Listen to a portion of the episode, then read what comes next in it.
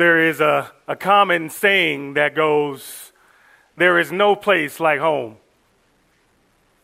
Home is one of those words that brings such a fond memory to our hearts and meaning to our lives. Home is where you feel like you belong. But not everyone has that experience. In the Congo of Africa, there were two girls aged twelve and thirteen, who were among five children who lived in a Christian family. The father had no job. Food was hard to come by. And one day, tempers were short. So one day, the girl's stepmother called them terrible names and blamed them for their family's misfortunes. This made them feel rejected and hated. So they decided to run away. But they soon found themselves without jobs, money, without shelter, and without a family to support them. This is a, a great danger for, for girls in the Congo like this. They usually end up having to sell their bodies in prostitution just to survive. Other times they end up being exploited for sex trafficking. Their life is about to be ruined. But there was a, a Christian organization, a Christian ministry. They uh, they they share their stories. Uh, they share the gospel with with girls like this who have run away from home. And when they, uh, when the girls uh, receive Christ, they usually share their personal testimonies at a church. And it was while sitting in a church service, hearing the testimony of another kid, that gave this father hope to find his two girls. With the help of this organization, this father eventually found his girls and brought them back home. Now, I love that story when I read it, because although these girls were treated like they didn't belong and were estranged from their family, God used the message of Christ to give the father hope to bring his daughters back home. If someone has ever treated you as an outsider, or if you have ever said, I don't belong here, then you know exactly the ache in our hearts that we have to belong. Perhaps you grew up in a home where you never felt like you belong. Perhaps you wake up every morning in a home and you don't feel like you belong there. Perhaps you work at a job in which you do not feel like you belong there. Or perhaps you've never found your place in the world where you truly feel like you belong. This angst that we have to belong is something that we cannot avoid. God has built it into the fabric of our soul, and it can only be satisfied by Christ. In the Christian life, we can lose sight of how to find that ultimate place where we belong. And sometimes, sometimes, we just need a reminder of where to look. So I'm here to remind you today that if you are in Christ Jesus, then you have a wonderful hope. The beauty and the magnificence of the gospel is that God doesn't just save you from your sins, as glorious as that is. He also tells you that you belong. He says to you, you are home. And that is precisely what Paul wanted to communicate when he penned the words we find in Ephesians two, eleven through thirteen. If you have your copy of God's Word, can you turn there with me?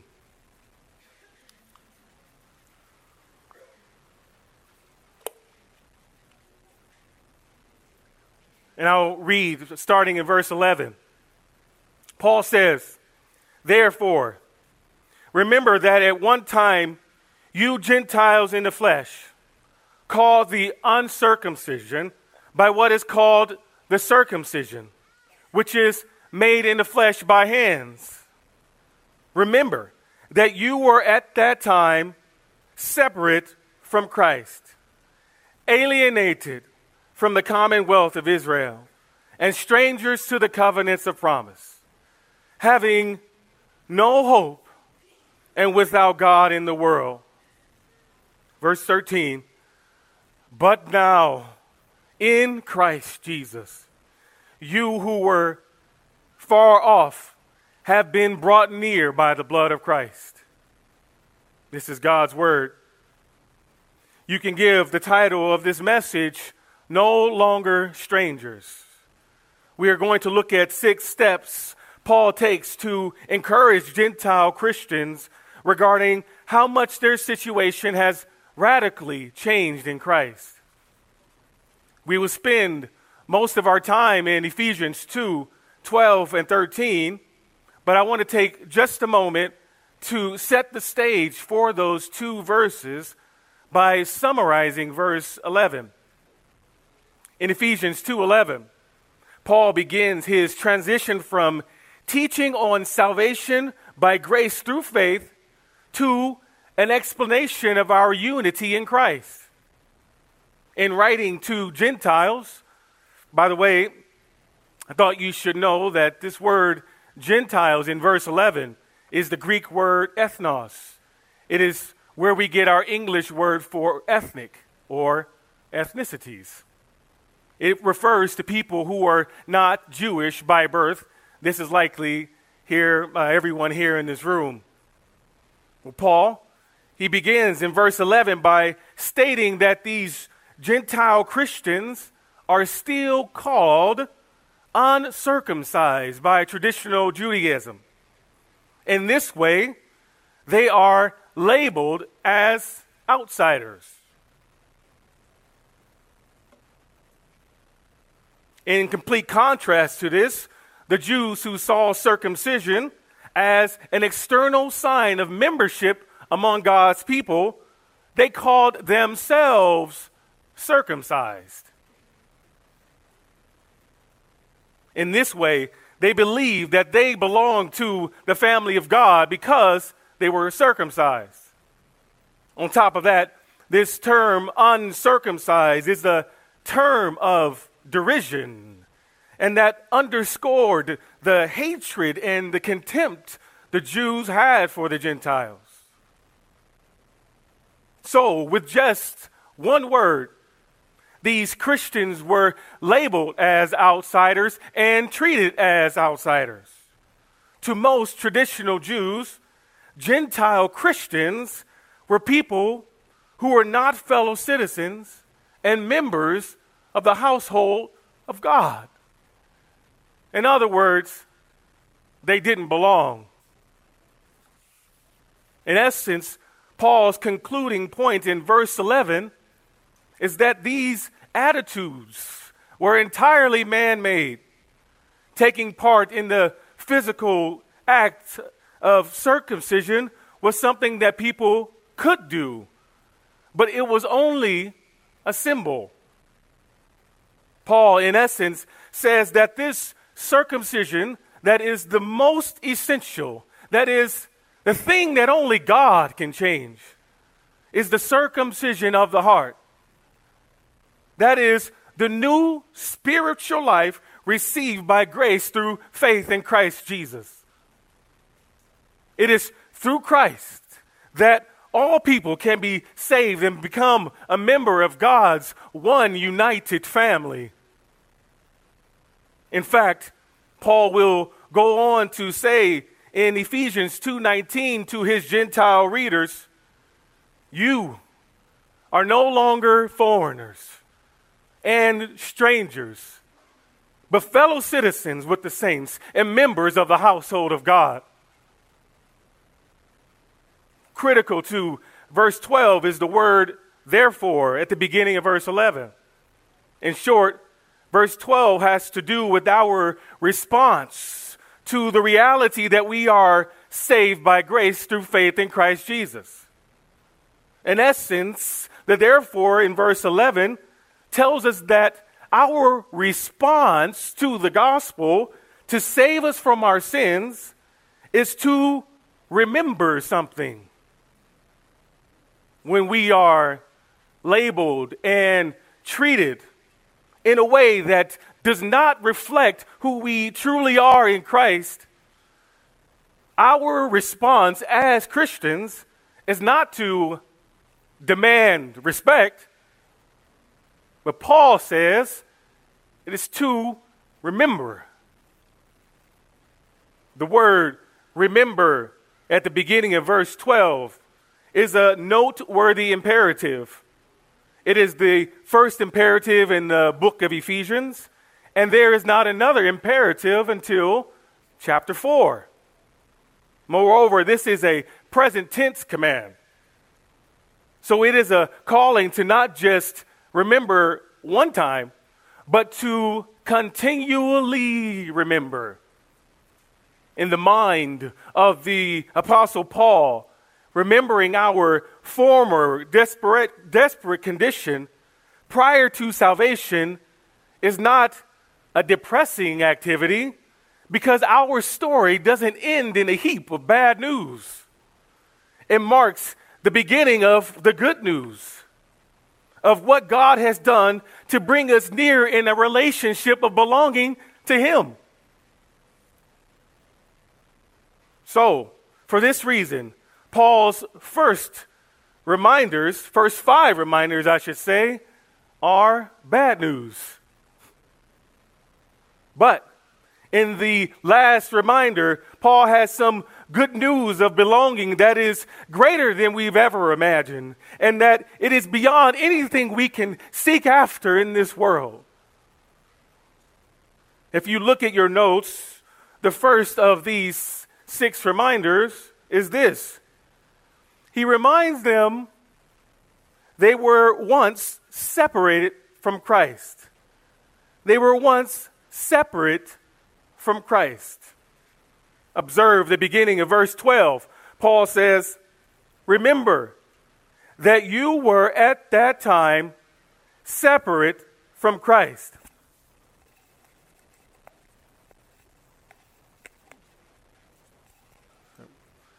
The clue to the time Paul is thinking of when he says at that time is the word Christ.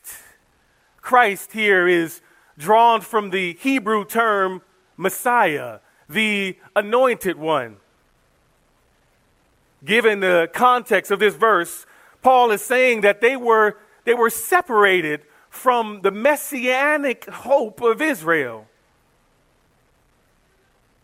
So Paul here is working from the premise that if we want to appreciate what it means to be in Christ in the New Testament, we need to remember what it means to be separated from the messianic hope in the Old Testament.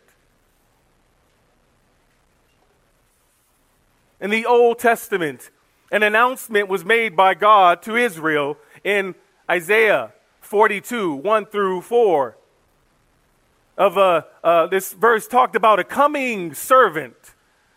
The, this servant would be anointed of God. God further described the certainty of his coming in Isaiah forty-two, five through eight. The Jews would, would call this servant deliverer the Messiah. This is just one example of many messianic prophecies. These messianic prophecies looked forward to the coming of Christ. The hope of the Messiah would have been a, a great comfort and a great joy to believing Jews. The hope of Christ comforted their hearts and gave them purpose and a sense of destiny. God planned to send Christ to be the deliverer of the world, which, by the way, includes Gentiles. But he gave Israel a behind-the-curtain preview to his plan. Why?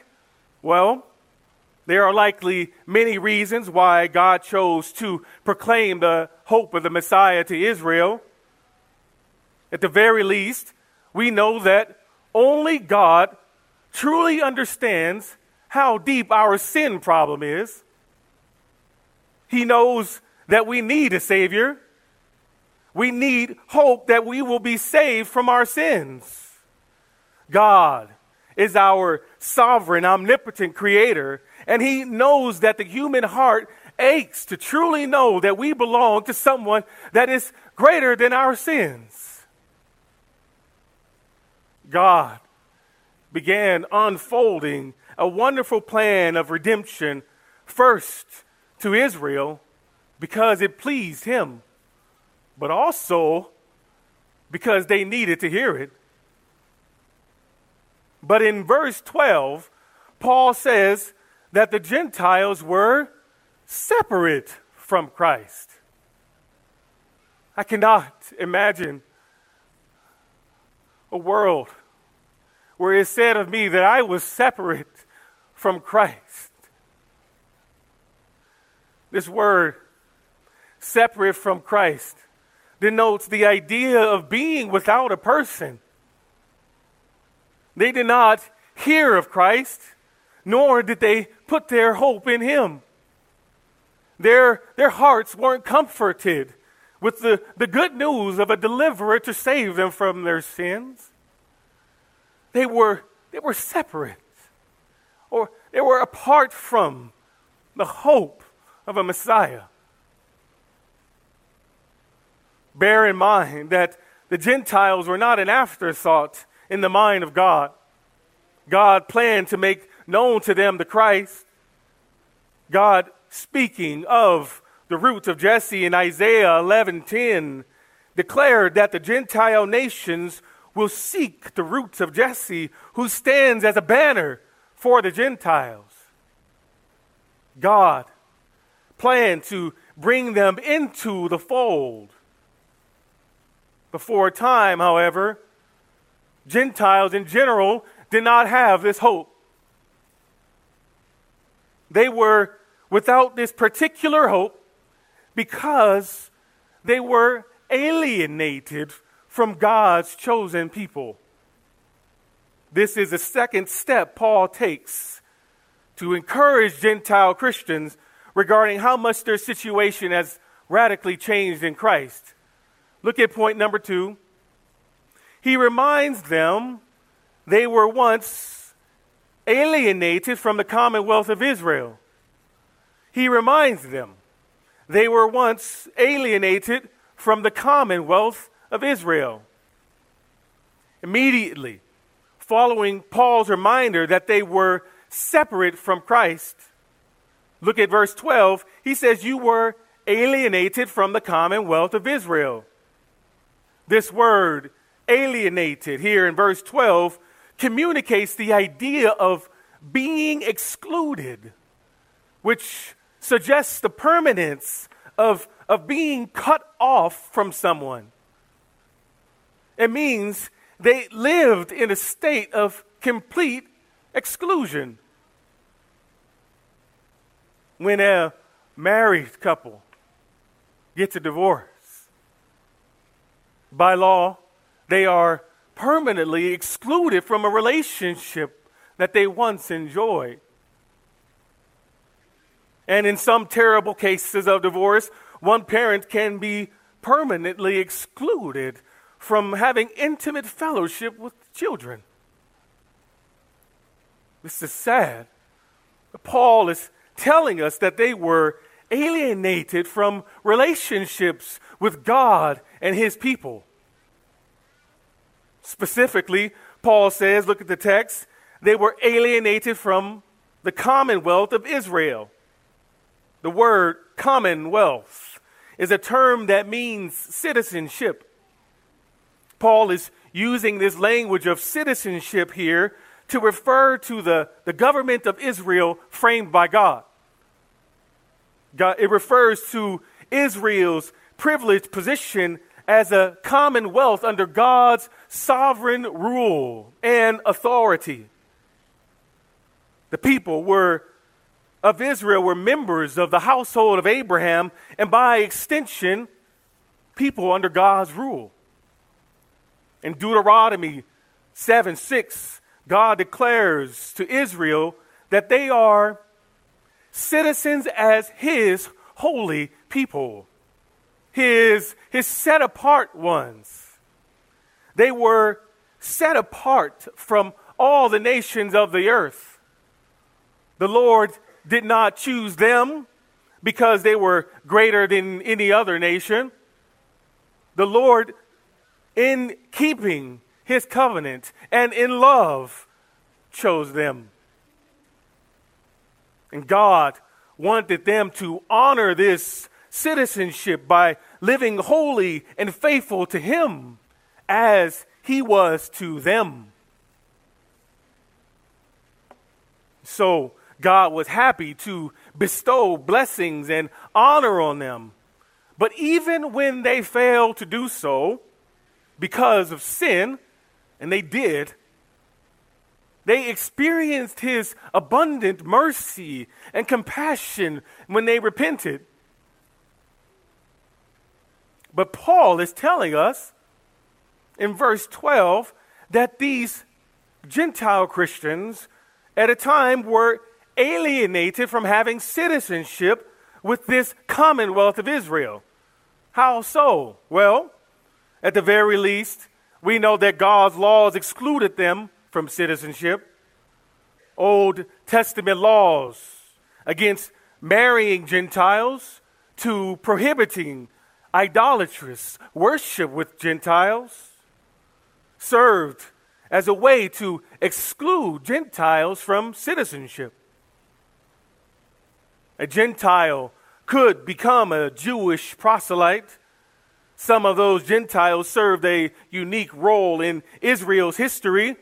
Ruth, who was a Moabitess, and Rahab, who was a Canaanite, they come to mind. But in general, most Gentiles did not become Jews. This, this alienation here meant that they were, they were cut off from God's special protection and provisions. Gentiles did not receive this special designation as God's holy people. They were alienated, Paul says. Now, I will admit that this language of exclusion initially was a challenge for me. I am a person that likes to include people into my life, to invite people into our home, to, to make them feel a part of the family.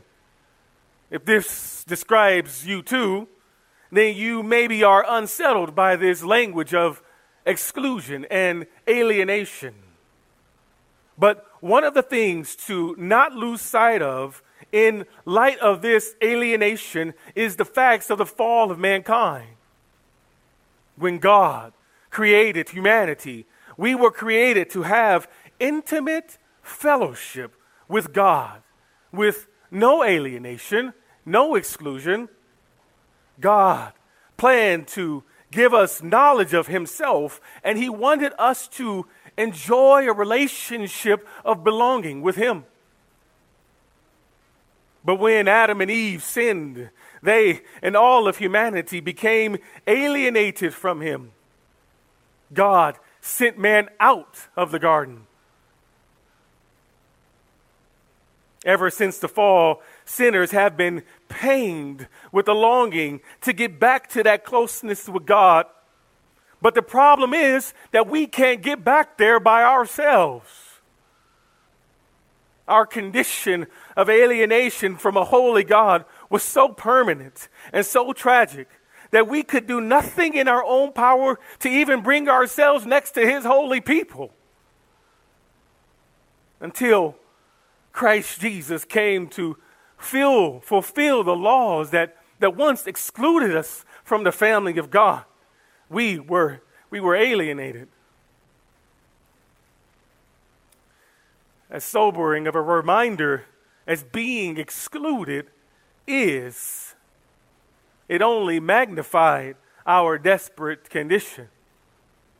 This alienation from the citizenship of Israel also means that they were excluded from the rights and privileges of the covenants of promise.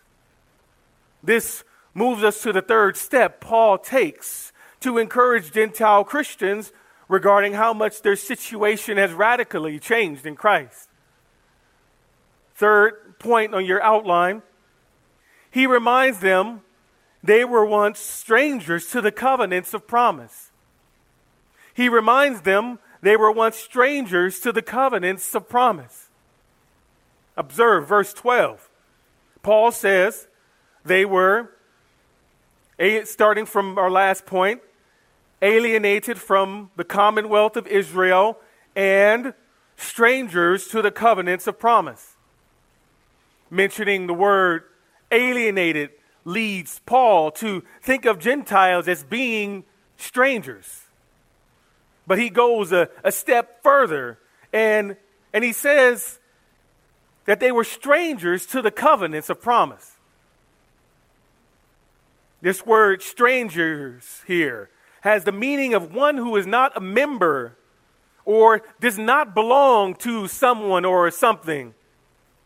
In scriptures, the word stranger speaks of a person who is in a state of being an outsider.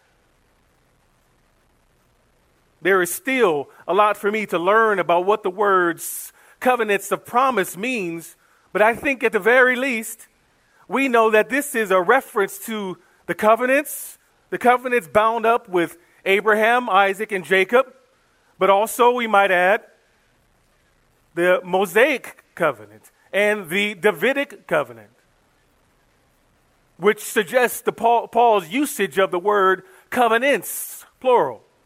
But then he uses this word promise, speaking of a singular promise. This is the first great promise which God spoke to Genesis twelve, two through three, to Abraham. In that one great promise, in Genesis two, Genesis twelve, two through three, God promised to make Abraham into a great nation, that he will bless him and make his name great, and that his offspring will be uh, a blessing to the nations. These covenants of promise are known as the, the backbone of the Bible's story of redemption. They are vitally important in the history of God's chosen people. I can think of a couple reasons why. For one reason, these covenants of promise reminded them of the faithfulness of God during the difficult seasons of life. Write down the reference, Psalms one nineteen, verse forty-nine through fifty. In that verse, the psalmist prays that, that, that his comfort in his suffering is God's covenant promise. He says that God's promise sustained him under affliction. He says God's promise sustained him under affliction. But there are other times when these covenants of promise reminded them of the faithfulness of God in the midst of the difficulties of their sin.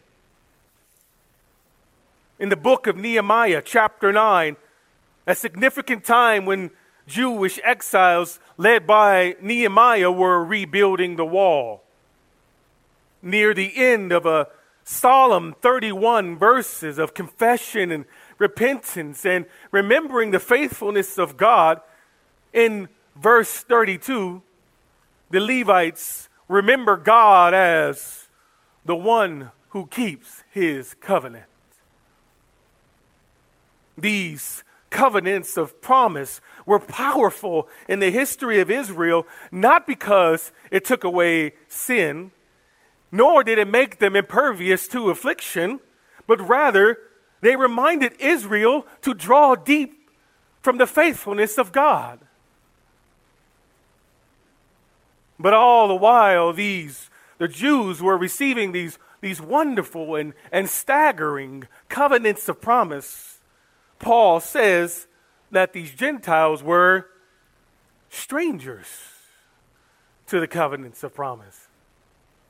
This term, stranger, makes it clear that the Gentiles did not belong to these covenants of promise. They could not claim them.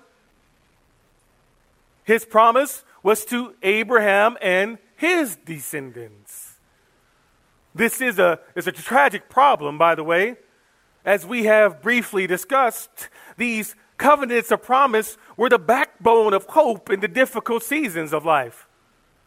These covenants of promise pointed Israel to a God who was compassionate and merciful against the backdrop of their sin. But this is the crux of the problem. If Gentiles do not belong to this, what was holding their soul together? What was, what was holding them together in the midst of, of pain and suffering and sin? Where did they turn? How? How, how did they live? We can just as well ask this question about ourselves before we became a Christian. What was, what was holding your soul together in the midst of pain and suffering and sin? The answer to that question is, is actually rather simple, but it's devastating. Nothing. We had nothing. We had no hope. This is, this is what Paul reminds them next as we move to the fourth step Paul takes to encourage Gentile Christians regarding how their situation has radically changed in Christ. Fourth step, he reminds them that they were once without hope. He reminds them that they were once without hope. Let's read verse twelve again. Paul says, starting at the beginning, remember at that time you were alienated, you were separate from Christ, alienated from the commonwealth of Israel, and strangers to the covenants of promise, having no hope. Having no hope, Paul says. These are some of the most terrible words to behold of in all of Scripture. Having no hope. Do you have hope today? I'm not talking about the, uh, the wishful thinking kind of hope. I am talking about a hope that is a biblical hope. A biblical hope gazes gazes confidently and expectantly into the future, even when there are unknowns. Are you, are you with that kind of hope this morning? This word, having, suggests the idea of, of holding on to with the hand, something that you can get a grip on. Have you ever tried to uh, hold sand? You grab it and you you you squeeze it as tightly as you can, but but but it sleep it seeps through the crevices of your fingers. Having no hope is like holding on to sand. Paul, in essence, says you have no confident expectation to hold on to. A number of years ago, I started a, a nonprofit ministry, which provided me a way to, to share the gospel with youth that were aging out of the foster care system. If you have adopted a child or have any familiarity with the foster care system, then you know of the hopelessness experienced in the foster care system.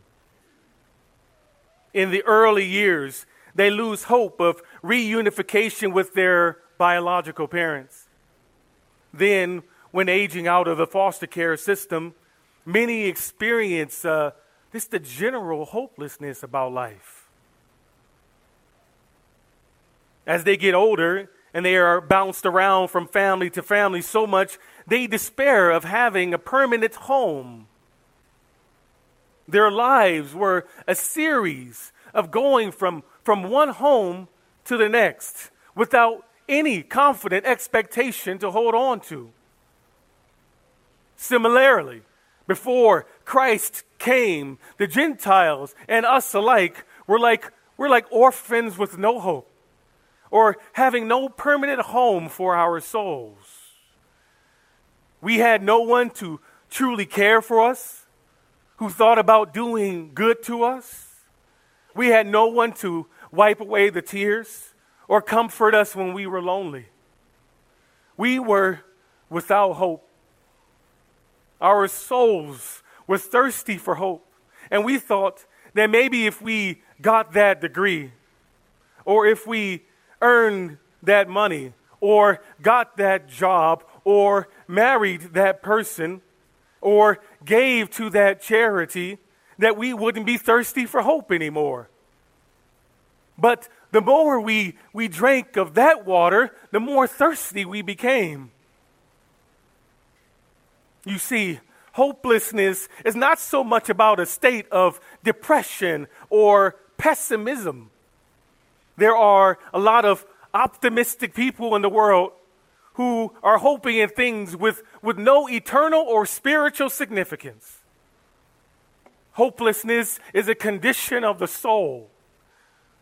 It is about having no hope, spiritually, eternally, to anchor your soul to. It is about having no hope in anything spiritually or eternally significant. And brothers and sisters, there is grave hopelessness in people all around us, and I can tell you why. They are without God. They are without God. This moves us to the fifth step Paul takes to encourage Gentile Christians regarding how much their situation has radically changed in Christ. Point number five, he reminds them that they were once without God in the world. He reminds them they were once without God in the world. Observe the end of verse twelve where Paul says that they were, this is the end of verse twelve, without God in the world. Let those, let those words echo in your memory. Without God in the world. To look at your life and say that you were without God in the world. These words, without God, is, uh, is actually one Greek word, and it is the word atheos. It is where we get our English word for atheist. When we think of an atheist today, we think of someone who says, oh, I don't believe in God. But this word is not merely about not believing God. It means to be without a relationship with God. Pastor uh, Milton helped me to think about our relationship with God in this context and thinking of it as a, as an egg that when you crack it, out pours two things. You have knowing God and worshiping God. In the first way, they were without knowing God in the sense that they had no knowledge of God as Israel had been given. So write down the reference, Psalms, Psalm one forty-seven, verse nineteen and twenty. That verse makes it clear that Israel knew God unlike any other nation through the giving of laws. When they trusted God, his laws provided direction and clarity to their whole lives. But the Gentiles were without this particular revelation of God. That's the first idea communicated here, that they had no knowledge of God as Israel had been given. However, they were with, they were not without God completely. The longing to be in God was there, for God revealed himself to their consciences, but they did not worship him. Scripture teaches that the Gentiles suppressed the truth that they did know about God and instead worshiped unknown gods. God, the scriptures call this idols. Psalm ninety-six five says, "For all the gods of peoples, all the gods of the peoples are idols, but the Lord made the heavens." In exchange for worshiping the true God, they worship things of the world. I remember twenty years ago, almost to the day, that I was without God. No doubt, I was ignorant about many things of God. There were many things that I just didn't know about God. But I did grow up in a Christian home with a pastor, with the father who is my pastor, who is actually sitting over there today. So, if you talk to him, I wasn't completely ignorant of who God was. But in my quest to belong to something or someone, I looked to football and my ethnic identity and earthly pleasures to fulfill the sense of belonging in my life. And it only made me empty. Thinking back to those days, I don't know how it is that I live without having a relationship with God.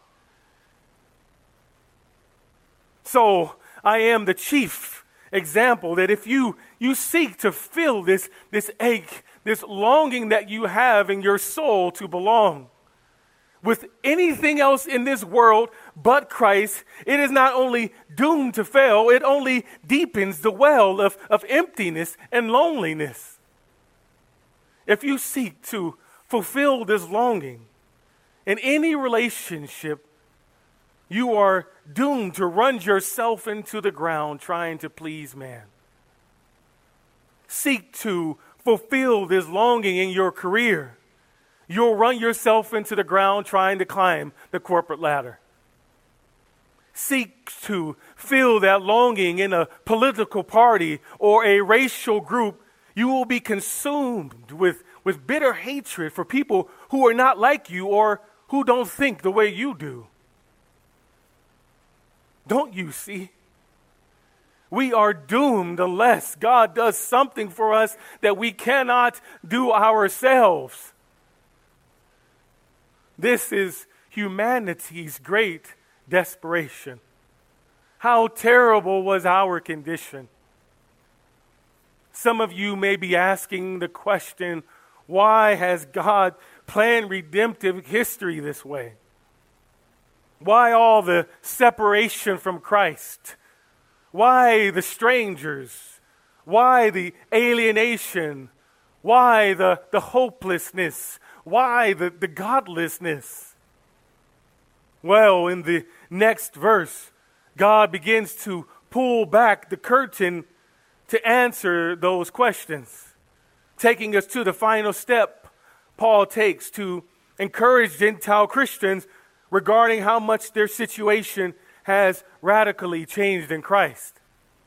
Point number six, he reminds them that they have now been brought near in and through Christ. He reminds them that they have now been brought near in and through Christ. Observe verse thirteen. Paul says, "But now in Christ Jesus, you who were far off have been brought near by the blood of Christ." Right out the gates, Paul tells us that a glorious change has occurred. And what marvelous words they are. but now in Christ Jesus. Paul says, this statement, but now in Christ Jesus, marks a transition from being outside of the family of God to being inside of the family of God. Being in Christ Jesus speaks of our, our personal union with Christ Jesus. This means as Christians, we have such a union with Christ Jesus that we are so united with Christ Jesus. When God sees him, he sees us. When God sees us, he sees Jesus. Where Jesus is in relation to God, that's where all who believe in Jesus are in relation to God. Notice this phrase in the middle of verse thirteen, where Paul says, have been brought near. This phrase, have been brought, is a significant phrase in verse thirteen. It indicates a past action that has been done on our behalf that we did not do ourselves. Paul doesn't say, because you are circumcised, you are near. He doesn't say, because of your amazing ability to keep the law, you are near. He doesn't even say, because you are a Jew, you are near. He says, you have been brought near.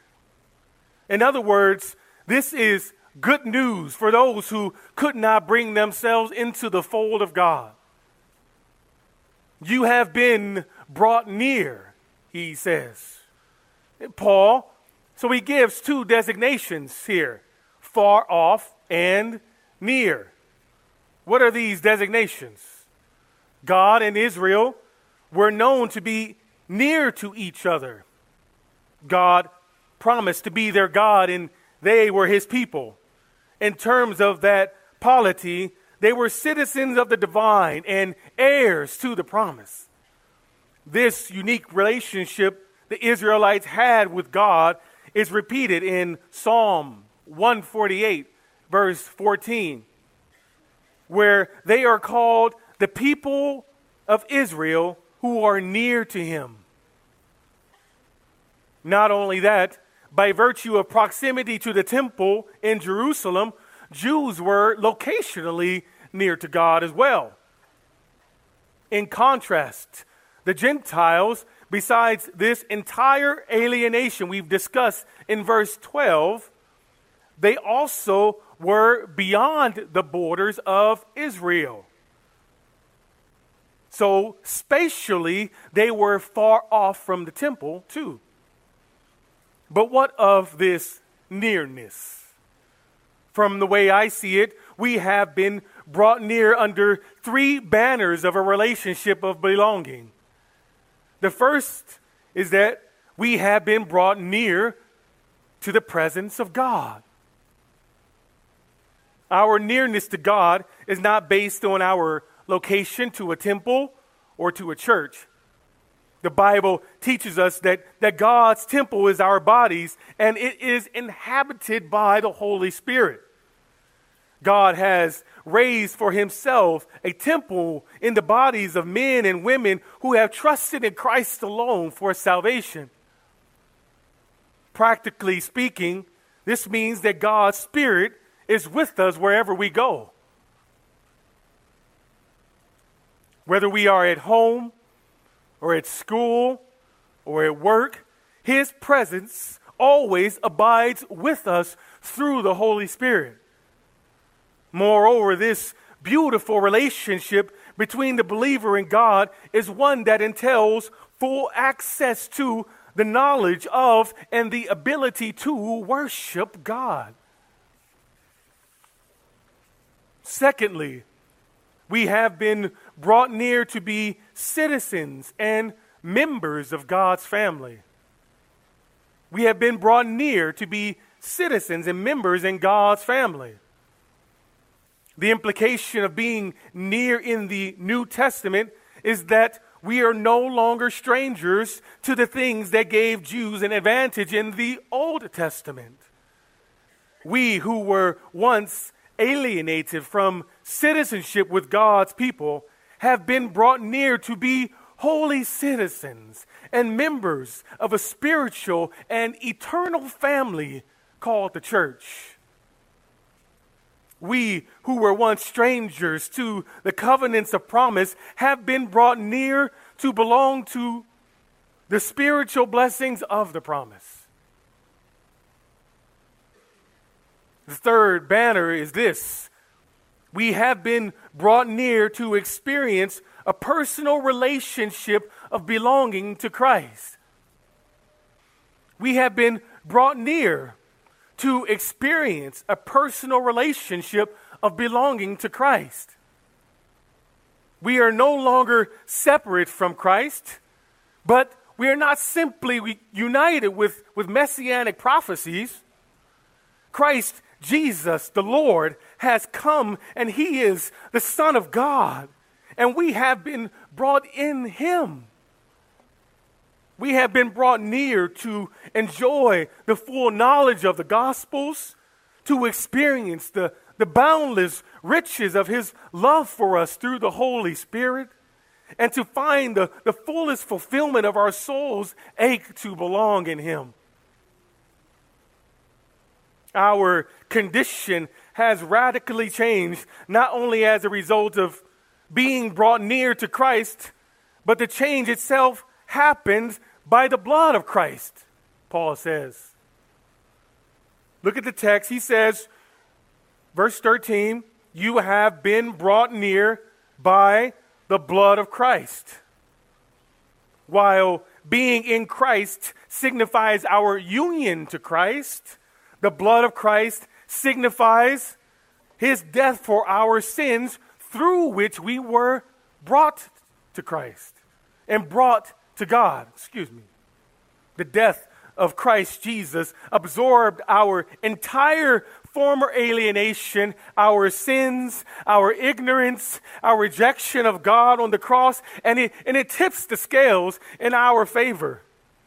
And this is the scandal of the gospel, and is that, that those who were, were outsiders to the family have been made insiders to the family. And get this, we didn't do anything for it. It was all by the death of Christ Jesus. We did nothing to earn it.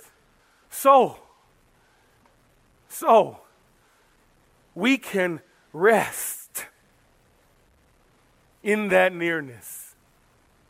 We can rest in the fact that where Christ is in relation to God, that's where all who stand in Christ stand in relation to Christ, to God.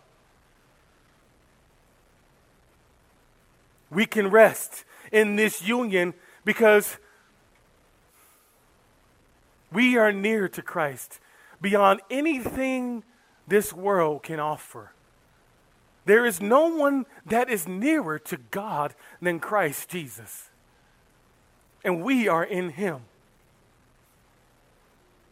At the beginning of this section, we asked the question, why has God planned redemptive history this way? The short answer to that question is this: to bring all things in Christ. That is, to show us that our ultimate fulfillment to belong can only be satisfied by Christ Jesus. The only hope for our for Jews and Gentiles to have a spiritual and eternal home with God is Christ.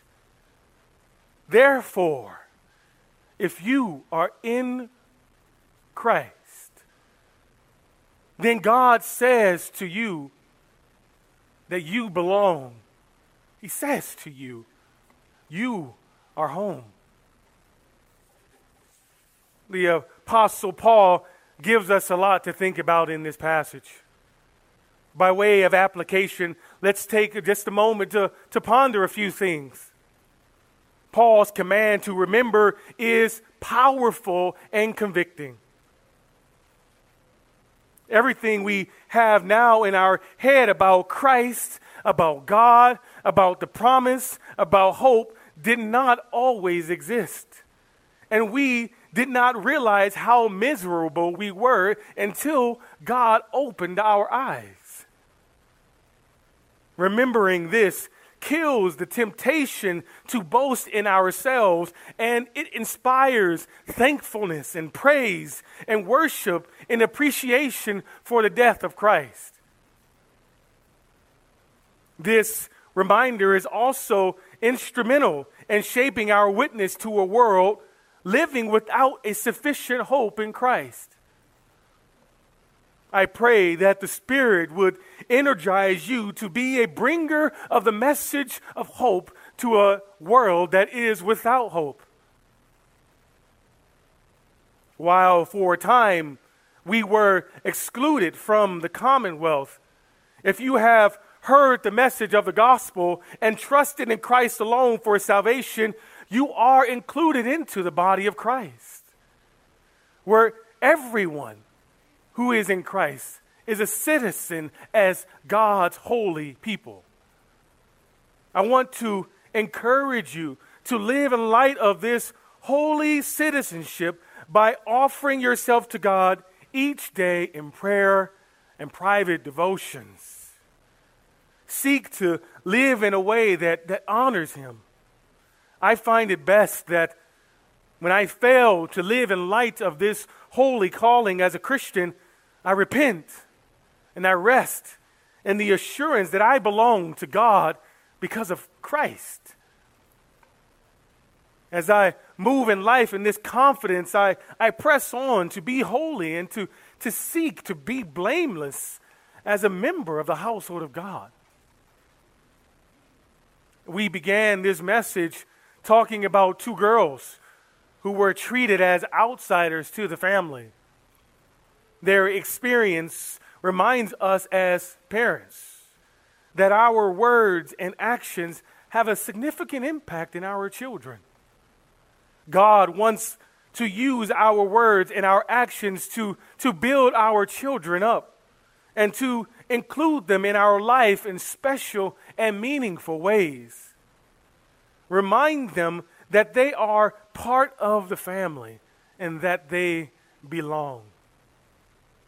If you have a child that has run away physically or emotionally, perhaps, no matter what, how bad things get, never stop drawing near to God for your refreshment, but also never stop praying for them. If you are treated as an outsider in your world, be comforted that who God says you are, that is what matters most. Don't allow what others say about you or how they treat you to steal your joy and your faith in God. Reason from the ground that if God says you belong to Him because of Christ, then you can rest in that nearness.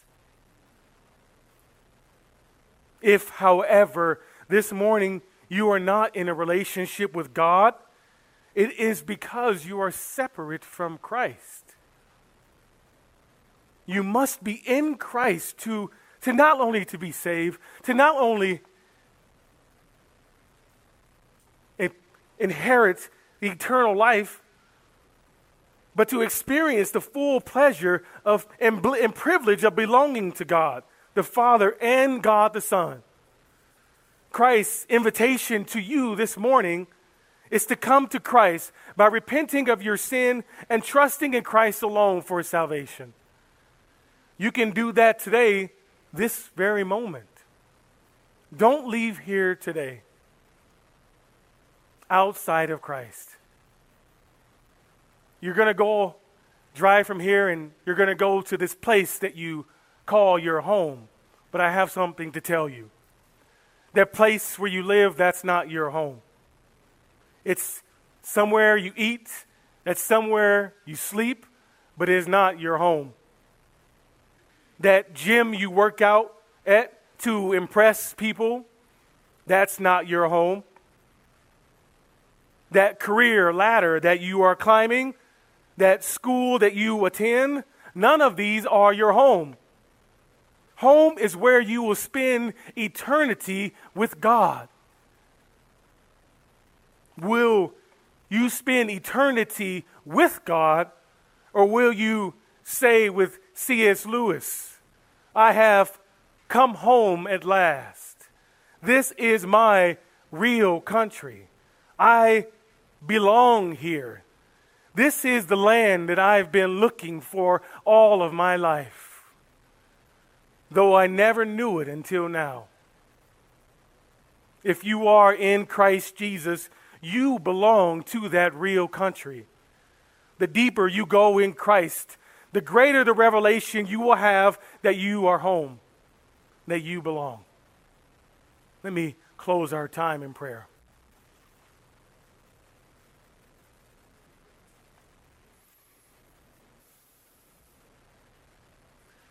Heavenly Father,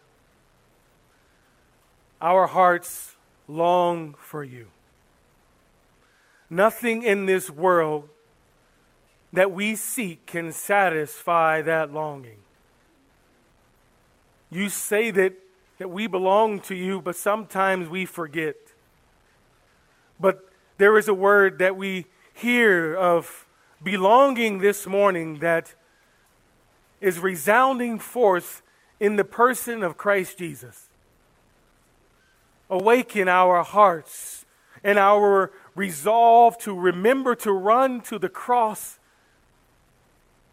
in moments when we are treated in a way that,